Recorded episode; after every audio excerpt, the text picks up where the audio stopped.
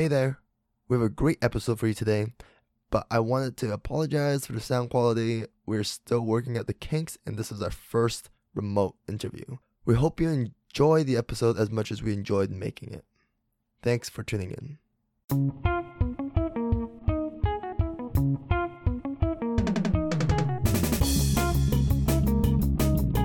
This is Postical Chronicles, and I'm your host, Matt Falk. Hello, hello, Postical Chronicle listeners. Uh, it's me, Matt Falk, your host, and today we have a very, very special guest. Uh, not only special because uh, they do such cool stuff, but also very special because this is our first Skype interview ever. Yeah!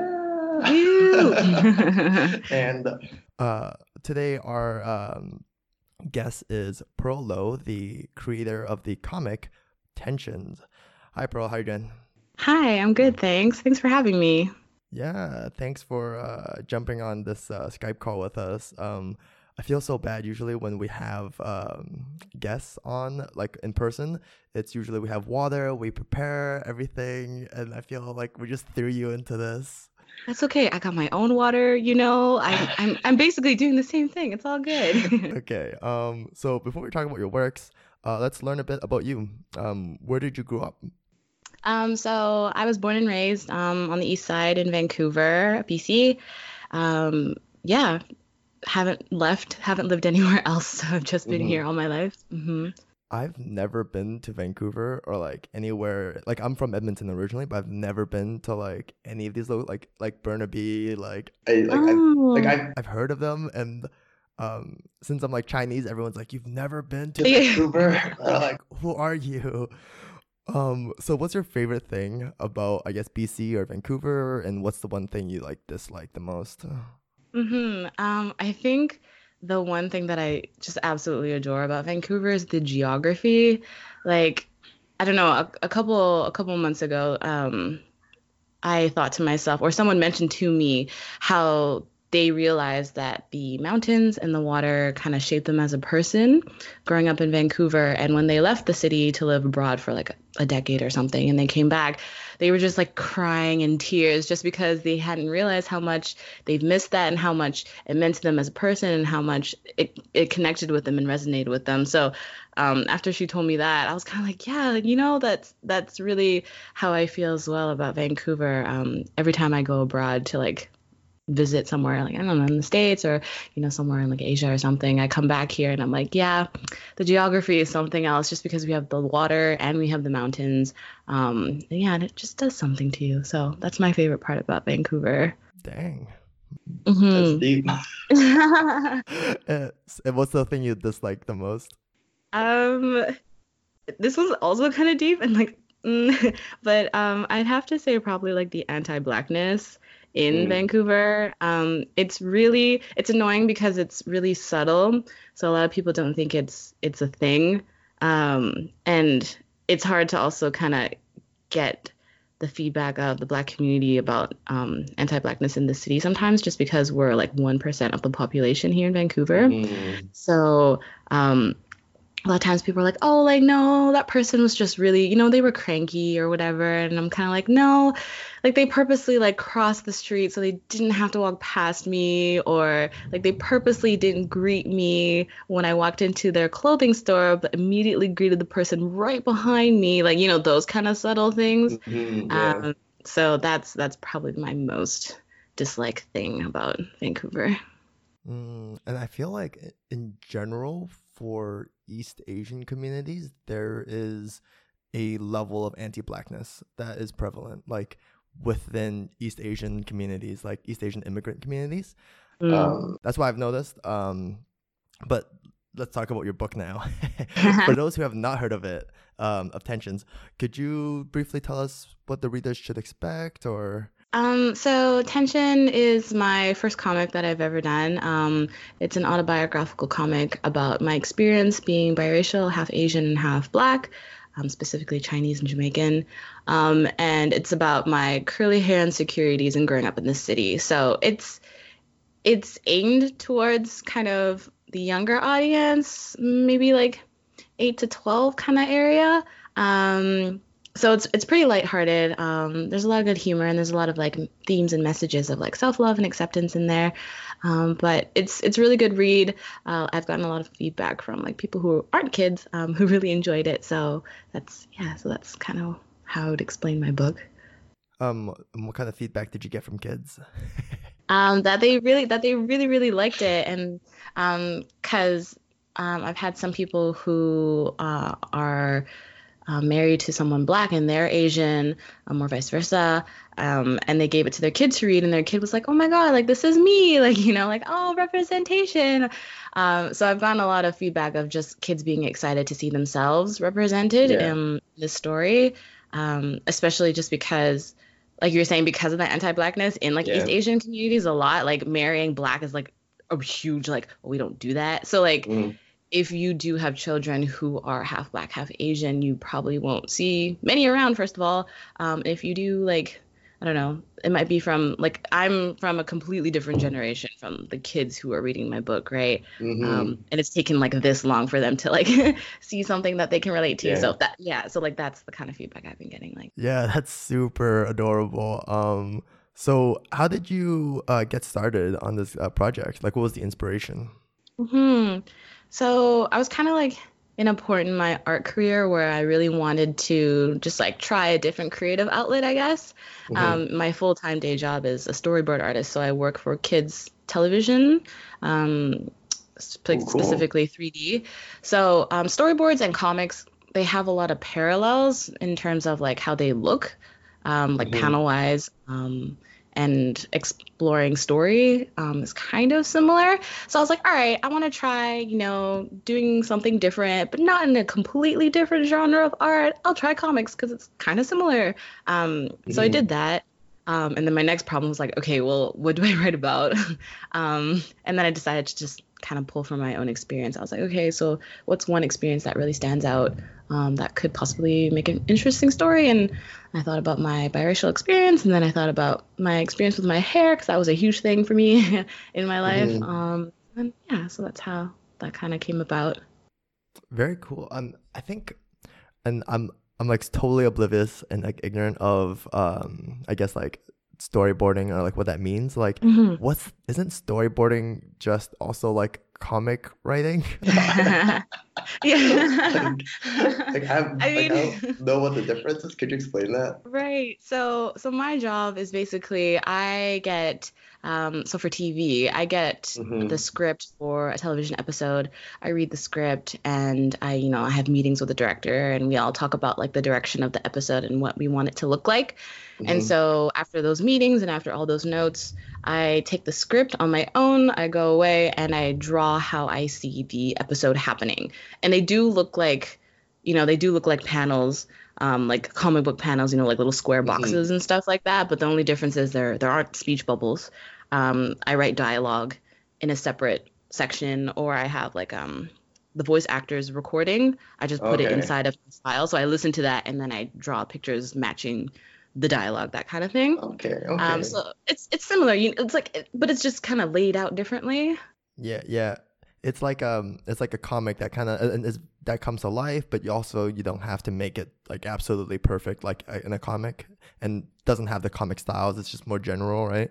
Mm-hmm, mm-hmm. Yeah. Okay. Okay. I'm just I have like no clue what any of this is. So no, that's okay. Thanks for asking. I'm always like, oh, let me tell you a thing. What I do.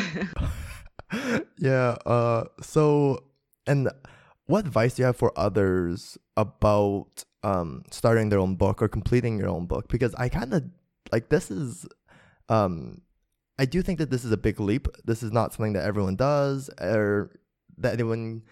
A lot of people like stick to their regular job of maybe just storyboarding, but like also such a, I guess, very personal story and such like a vulnerable story. Like, um, could you, I guess, talk about completing the book, but also um, advice about being that kind of level of vulnerable? Right. Yeah, that's a good question. Um, yeah, it's true. It's it's hard to do a creative job like working in animation and then come home and do more art because it can get exhausting. Mm-hmm. Um, and a lot of friends have asked me, they're like, "How do you do it?" And I'm like, "I don't, I don't know. I just, I feel like I, I just have to create, and I, I feel like I have to tell different types of stories because you know there's there's a difference between um, telling someone else's story, you know, through television. Someone else is writing that script, right? But mm-hmm. when I come home, I get to tell something through through my lens um, exclusively. So so that was that was kind of like one of my driving forces to create the book. Um, but I guess like my advice is to find something that you care about so that you you do it um, or you you feel like doing it. And then once you get that idea, just do it. Because I feel like a lot of people get inspiration for an idea and then they get all these sorts of, you know, thoughts of doubt, or they don't think that the that they're ready enough to do what they want to do, or, you know, like all those kind of obstacles that mm-hmm. are very much only mm, thought about from like yourself. Like no one's like tell maybe not nobody, but you know, it's majorly coming because there's some jerks out there who are like, you can't do that, you can't make that, and those people are right. like, no, I can't do the thing. But um for me, like a big obstacle was like stop to stop listening to the voice in my head being like, Pearl, like you're not really that experienced, you never done comics before, like why are you doing this, like it's not gonna be good, you're not ready yet. And it's like I I think that it's important to think about how you're never really going to be fully prepared before you do whatever you want to do. Like there's no like end point where you're like, all right, I'm ready now, let's do the thing. Like I feel like that's not life, and you're always mm-hmm. thrown into a situation where you're not fully prepared, and that's really great because you learn a lot of things along the way because mm-hmm. you're not fully prepared. Um, so I feel like keeping that in mind is, is really important in order to to finish creating something, um, because perfectionism is a thing. And I, I tell like a lot of my friends who are like um, perfectionists, they're like, yes, I'm a recovering perfectionist because it holds you back, right? Because you you you think that you have to tweak something so far before you release it, or you hold on to something and you keep it so close to yourself, right? You don't end up actually releasing it out into the world. So it's it's difficult um, to let mm. that go. It's very hard, but like try your best um, to, you know, to try to release it and let it go and be okay with not controlling everything and be okay with not knowing everything. Um, because at the end you might get a really good result and you'll learn stuff along the way. Yeah. Um, I think maybe, uh, for the podcast, for this podcast, we need to be more of a perfectionist. We gotta, before we launch something, I think we throw things out too much. No, I, yeah, I get that. I feel like, Like, oh, sorry. um, no I feel like it depends on the medium too, right? Like there's a certain level of control that you need to have in order yeah. to like control quality, like you're saying, right? For like a podcast. Um, but what's it called? Um, but for comics, for art in general, I, I always believe in the rule of like, there are rules for comics and then there are none. That's like the, the golden rule for art in general. Like there are rules and then there aren't any. So, you know, you, you have yeah. rules that you can choose to, to go along with. You don't have to follow them all, right? Mm-hmm. Um, and so when you pick and choose like that, you, you can gain momentum and, you know, you can make progress and you can start creating. Cause again, like when you start holding yourself back with all the, oh no, I have to make sure I check off all these things before I, I even start it, you know, you just, it feels discouraging. And it, and then you lose inspiration and you're like, mm, maybe I just won't create the thing at all because I don't even have all the tools yet, and et cetera, et cetera, et cetera. So. Right. Uh, in your book, um, there are like so many moments of vulnerability, as I mentioned. Um, what was the emotional journey like while writing this book? Yeah. Um, actually, the easiest part for me, like the hardest part was, was going through that process of like, okay, Pearl, like, it's okay. You can write this. You can talk about your experience. It's valid. Like all those type of things um, was the hardest part for me to kind of work through. Oh my gosh. Sorry. Um, but I don't know. I just, hmm, how can I say? Sorry. Let me think about this. um, Yeah, the easiest part for me was just like the art part in general, just drawing, inking, whatever, because those things mm-hmm. are not really like, I don't have to think about that too much. But I think most of the like the most difficult part was just myself getting in my own way and me being like, does anyone really want to hear my story? Or mm, is my style of storytelling something that like people want to see and people want to read about? And so for for a long time, like when I first got the idea, I thumbnailed out the whole entire comic within like a month um, with like layout and all the dialogue. Like I had that all down packed within a month. Oh, wow. Um, and then the the longest part was like creating it, because like I had that huge like inspiration, like, yeah, I'm going to make this thing one month down. Great. I thumbnailed. And then afterwards, as I started cleaning it up and, you know, making it look a little bit nicer, I just I started to kind of accumulate those thoughts of like, oh, no, like maybe I'm ahead of myself and I shouldn't be creating this. And then that mm. that part made me take like like almost two years to complete like cleanup for my comic. So if I didn't have all those thoughts and if I just kind of went with my with go like, you know, went with the flow a little bit more, I probably would have finished it a little a little earlier. Mm-hmm. Um, but yeah, that was that was a huge obstacle, just like doubt and like, I'm not experienced enough. I don't know why I'm writing this story. Or like, oh, people are not going to read it because it's such a specific experience. Like, I don't think people are going to relate. So why am I writing this again? Like, I had a bunch mm-hmm. of those thoughts. So that was really hard for me to, to work through. But um, at the end of my uh, at the end of my book, I was kind of like at a point where, because the theme the themes in my book were talking about like self-love and being gentle with yourself and, you know, working through Um, a problem at your own pace, right? Like acknowledging like there's something that you yeah. need to work through, but like working at your own pace. And so mm-hmm. kind of me reflecting on my past experiences and having those themes pop up again for me was kind of a nice reminder, like, oh, I'm writing about that. So I should be applying that to myself right now yeah. and not being so hard about my, like hard on myself about, you know, trying to complete this, this, this book, but like in a way that has to be perfect. Like, no, like that's okay. Um, so at the end of the book, like I kind of like retaught myself those lessons and I was able to finish it and it was good. It took a while. It took longer than I thought, but I mean, I did it and I was kind of happy about it. So mm-hmm. Nice. And no, and that's a great book too, right? um, uh, your mother was actually in the book, right? Um, yeah, she was. How did your uh, mother react to being in the book? Like, did she see her own drawing? Or your drawing of her? Yeah, she did. I think she did the really Chinese thing. Like, she really, she acted like, oh, that's that's nice. Okay, cool. Like, like she didn't really mm-hmm. make a big deal about it. Yeah. And I was like, oh, all right, you're in my book, but you don't really care. Okay. But when I would hear feedback from her friends or whatever, they would be like, oh, my gosh, she's so proud of you. She talks about it all the time. And I'm just like, this is so Asian. Like, they won't praise you in front of your face a lot of times, but like yeah. to their friends they will. I'm like, okay. So I mean, I know she's happy with it, um but to my face it wasn't like a like it wasn't very obvious. Yes, I totally understand exactly what you are talking about.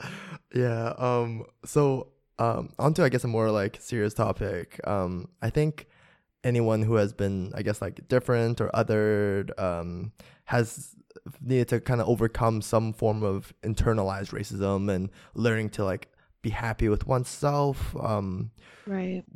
And I think you, your book touches on a lot of these kinds of uh, topics. Um, what do you think is really critical for, I guess, young people, children today, or even people growing up and, um, or even adults today? What do you think is how, how people should cope with internalized racism? And I even, or like, I know people who when who are in the midst of that, like they don't they aren't aware of like what's the like the small things that they talk about themselves or the small ways they change themselves. Like what's what do you think is critical for that um, overcoming?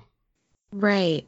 Um, I think it's really important if if you're at that place where you're kind of like starting to you know, step back and look at your thoughts and examine your thoughts. I think it's important to, one, think about the internalized racist comments that you're making about like yourself or towards someone else, um, as, you know, kind of like a side effect of that. Mm-hmm. Um, like, who are those thoughts benefiting? You know, like who's really, who's really gaining from you thinking that you are not worthy? Because it's, it's not you and it's not your friends, or they, it shouldn't be, um, your friends shouldn't be thinking that.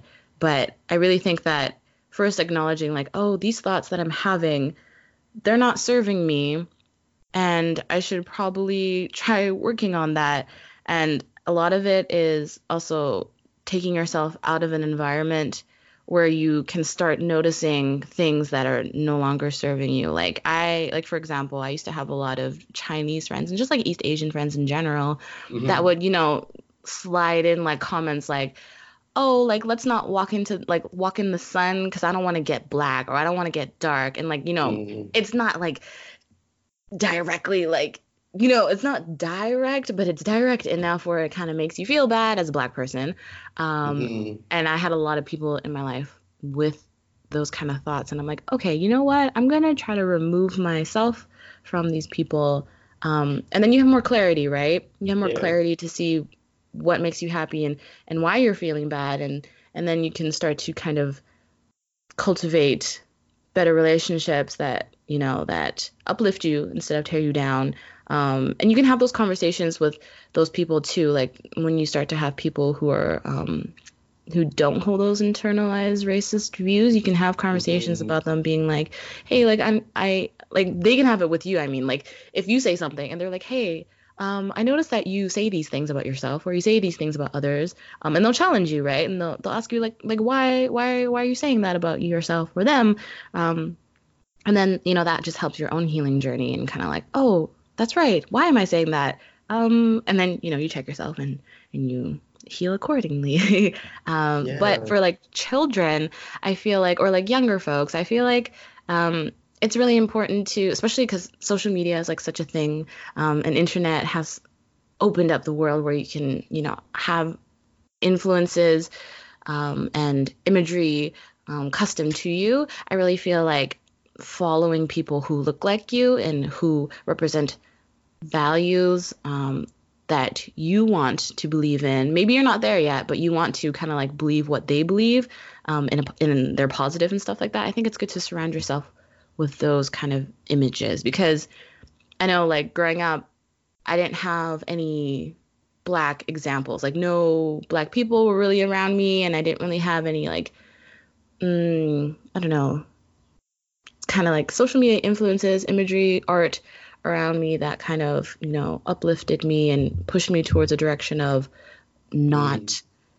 carrying internalized racist thoughts. It wasn't until, you know, the internet kind of like broke out a little bit more and was more prevalent in our lives that I was kind of like, oh, like in high school, like, oh, like I can kind of step back and, and, and kind of choose what I want to take in, choose what I want to think, because a lot of times, you know, society gives us this, these thoughts, right? Like we weren't born to think that, oh, like darker skin is worse than like lighter skin or whatever, right? Or my curly hair is ugly. Like society gives you those thoughts, right? So like, I know one of the reasons why, like, I had secure, like, insecurities with my curly hair is because I didn't see that around me, right?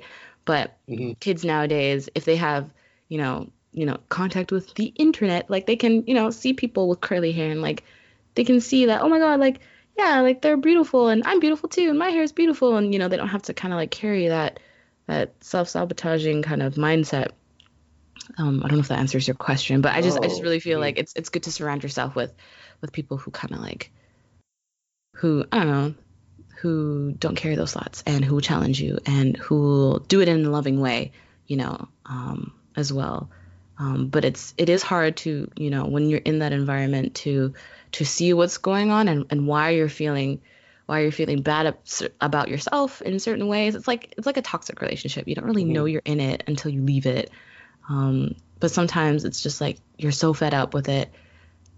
And that, and when you finally decide to leave, then that's kind of when your healing journey starts. So I don't know. I feel like it's a lot of taking a step back, trying to examine your thoughts. And sometimes that doesn't happen for people right away. But when it does, like, um, pay attention to that, because it's really, it's a really important place that you've come to when, when you get to that place. Um, yeah. No, very well put. Um, I think one of the big takeaways I took from your book was the role of role models. Um, mm-hmm. I think like, Um, in your book, it was your brother's girlfriend or like your stepsister? Um, yeah, yeah, like my sister-in-law. Oh, sorry, stepsister. What am I talking about? I know, my God. Sister-in-law, yes, yeah. yeah. Um, but, and I think that kind of resonated with me because like I have nieces too, you know, and um, I think that was like a very powerful part of it. Um, so what does it feel to know so many people relate to your stories and to your book? Mm-hmm. It's, it was, it was, it's really touching, to be honest. Um, again, because, you know, like I mentioned earlier, like while I was writing uh, my story, I was like, oh my God, this is such a specific experience. I don't think anyone's going to relate to it. Like what?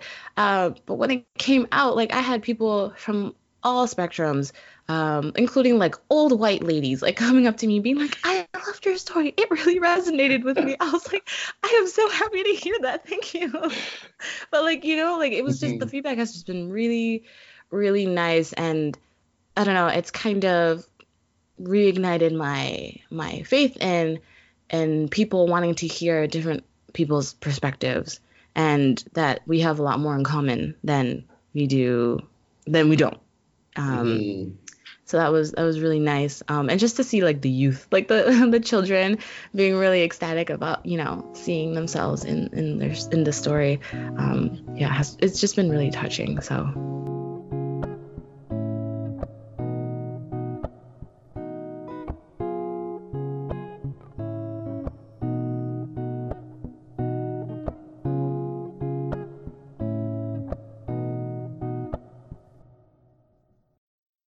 So how many rounds of printing are you in right now with your book?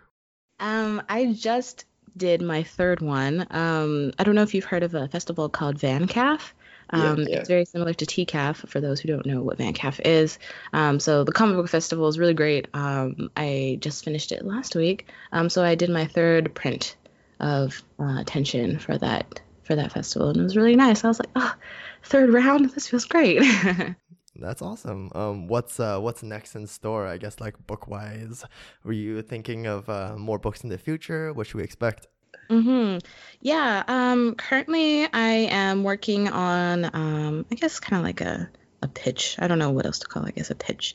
Um, and it's titled Lost in Translation, and it's basically about immigrant families and their children. And the book talks about the misunderstandings between the two parties and also the commonalities, um, just because I know a lot of people in my generation, around my age, um, and even older, you know, you always have kind of like that misunderstanding of like immigrant parents could be really traditional, but you're here now in Canada and you do other things and they don't understand why you don't do the things they did. And, you know, it's kind of kind of that kind of narrative. Mm-hmm. Um, so I really wanted to just explore the dynamic between the children and, and their immigrant parents. And even, you know, some immigrant parents, you know, they came here when they were so young, like came to Canada when they were so young. So they may be disconnected from their culture. And, and then the children are like looking at the parents like, so um, how come I don't know how to speak whatever language, or I want to know more about my mm. culture. And the parents are like, um, I came here when I was seven, so I don't really know. Like, you know, so just kind of exploring those kind of narratives, because those mm-hmm. are real. Dang, I'm so excited. Uh, I love um, stories about immigrants and their children. If no one has, and if you don't know that, like, I don't know why people are listening to the podcast. Like, this entire podcast is like, I think we've interviewed like mostly immigrants. Um, okay. Yeah. Or like the general public, or whoever our listeners are, I think they should know. But we're super excited. That sounds like such an amazing uh, project that you're working on. Thank you. Um, super excited. Okay, so. Now, I think uh, we're trying to incorporate more games into the podcast. So this is time for uh, the game Would You Rather. Um, to be honest, it's not even an accurate game or name name for the game. It's just kind of like you're choosing between two things that we give to you, or like two options. Or we're just asking, it's like a fire round, like like a quick off the top of your head. You can explain it, you cannot. Um, but uh, so the listeners, it's called Would You Rather. Okay. Um, pumped up. Okay. That's good. That's good. You need that energy. Okay. So, uh, food wise, would you prefer egg tarts or banana, a uh, pineapple buns? Which one? Oh, but you had to choose one or the other. Egg tarts. Egg, egg tarts. tarts. What? Hands down. Really? Hands down. Yeah. Right. Wait. Wait. What? Wait. What? I. I lo- uh, all right. That's choose, fair. You That's fair. No, I, I'm an egg tarts person. Uh, oh. Okay. Okay. Okay. Um. How about mango pudding or bubble tea? Oh, dang. Oh, that is, that's an unfair comparison. I'd probably go for bubble tea because of the variety. Yeah, that makes sense. Uh, how about ramen or pho? Oh, oh, okay. So hmm, in reality, I would have to choose pho because I cannot eat wheat or gluten, but oh. I love ramen so much. I, I mean, tokotsu ramen's my favorite. I love yes. pork bone broth. Um, so, I mean, that's low-key me choosing both, but in reality, I would have to choose both.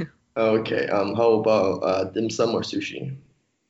Hmm, probably dim sum. Whoa. I'm yeah. Chinese, but I would rather choose sushi. Really? Because it's just really? Less greasy, you know? That's true. That's true. I mean, hmm. I don't no, know. no, I don't want to change your opinion. So. No, no, no, no, it's okay. Um, have you seen uh, Kim's Convenience, right? Yes. Okay. Uh, jang or kimchi? Uh, hmm. um. Eh, uh. Mm, I don't know. Um. Maybe. Maybe. Maybe jang. Oh, yeah. I'm more of a kimchi fan, a little bit. kimchi, kimchi is pretty great. But I'm like, also, kimchi, I mean, Jung annoys me too, his character. yeah. I'm just like, guys, get it together sometimes. Um, kimchi is really funny, though. Um, mm, yeah. Maybe Jung. I, yeah, okay. Um. So have you have you seen the show Steven Universe, right? Yes. So of the three main crystal gems, uh, which one do you relate most to? Hmm. Um... Probably, hmm, it's a it's a mix between Pearl, haha, and um Garnet, um, because I feel like Garnet's really like mellow. I'm not that mellow, but um, mm-hmm. I kind of I kind of relate to her energy, but I also like relate to Pearl's um kind of like neurotic behavior sometimes, and like mm-hmm. being kind of like paranoid or like stuck up in certain situations. I was like, oh yeah, like I have those thoughts too, like I understand. Oh, be- wanting to control the situation, I get that. Yeah. Um, so, I don't know, it's a, it's a battle between the two. Okay. I'm definitely like amethysty. Oh, uh, really? Yeah. Um how about uh lapis lazuli or peridot? Oh, lapis.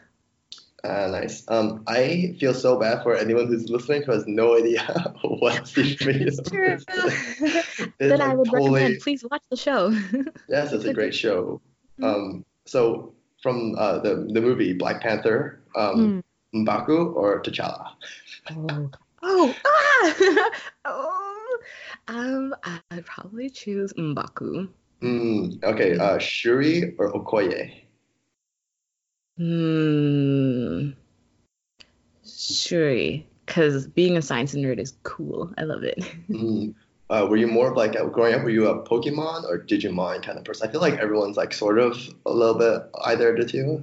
That's true, yeah. I feel like a lot of people are like in either or camp. Um, I was yeah. a Pokemon kid. Mm. Um, Disney films or Ghibli films? Mm. Ghibli. Oh, yeah? What's yeah. your favorite one?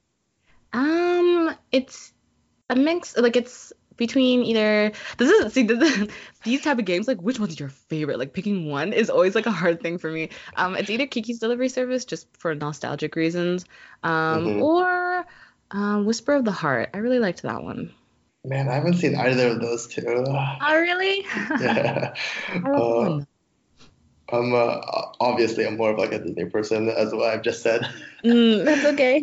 Yeah. Well, that ends this round of Would You Rather. Um, we do have.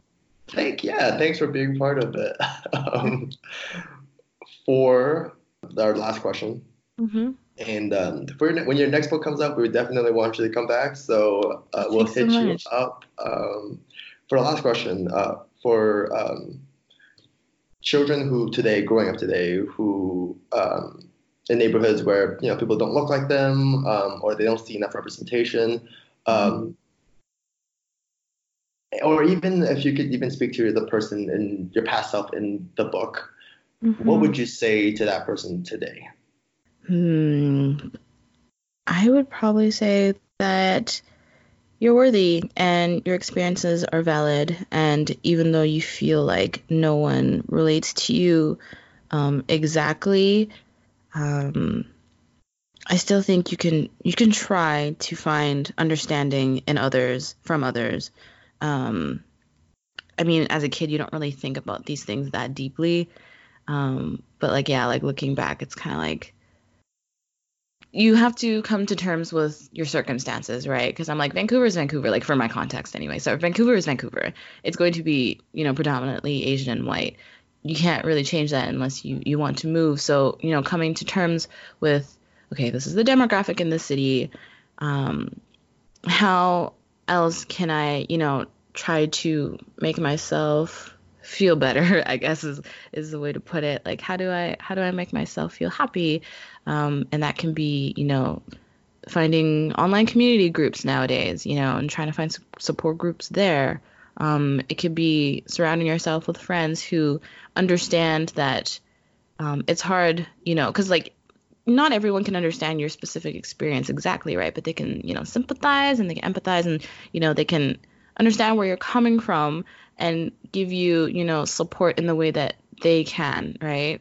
Um, mm-hmm. So I think it's really important to try to surround yourself with people who can do that for you, so so you don't feel alone. Because, I mean, for Vancouver, being a minority is isolating, but, like, especially specifically being Black, it's extremely isolating. So it's it's very important for me personally, anyway, um, to try to see, you know, what external things I can surround myself with to to help with my experience right now of, you know, not having people who look like me around. Um, and then also doing that internal work, like, yeah, like, it's okay.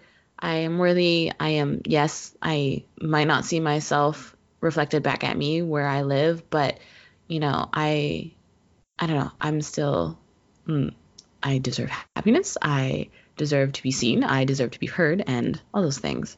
So, and, and it's a constant process too. I don't want people to be, like, thinking that, you know, okay, I'm going to try to apply this advice and I'm going to reach a point where, okay, I'm okay now. I am happy and I'm going to stay this way. It's like, no, it's a continual process, because sometimes, you know, you have your ups and downs and you have your good days and your bad days, and sometimes you really you just can't get over the feeling of feeling super isolated, um, and it can be disorientating, um, and you can have that moment, you know, but um, don't forget that you're okay. Like, you can you can do this, and if you surround yourself with with other people who can support you, um, you can do it with them too. You don't have to be alone.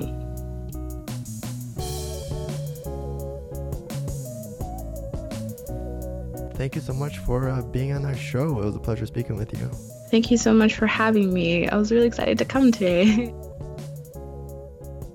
Usually at the end, we have, like, a plug if you want to plug in anything, or, you know, if you can let people know where they can find you or buy your stuff. Mm-hmm. Sure. So um, my main website um, for my portfolio, where, where I have, like, my storyboards and illustrations and stuff, and a link to my shop, um, is Pearl Low dot com, which is P E A R L L O W dot com.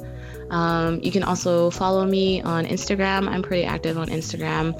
Um, I tend to post most of my art on Instagram, um, like daily sketches and stuff, and that's um, at Fumichun, F U M I C H U N. Or you can follow me on Twitter. Um, I'm occasionally uh, active there, but um, I'm also at Fumichun, but F U M I underscore C H U N. Postical Chronicles is hosted, edited, and produced by me, Matt Falk. Our staff includes Kasun Medegadara, Rostislav Soroka, Alice Coombs, and Tammy Kung. Our main theme song is called Last Energy for the Day by Loyalty Freak Music, and there are other music credits on our website. If you liked what you heard, leave us a note on our website, share us, follow us on the social medias, rate us. Everything helps. Uh, thank you for listening, and we will see you soon.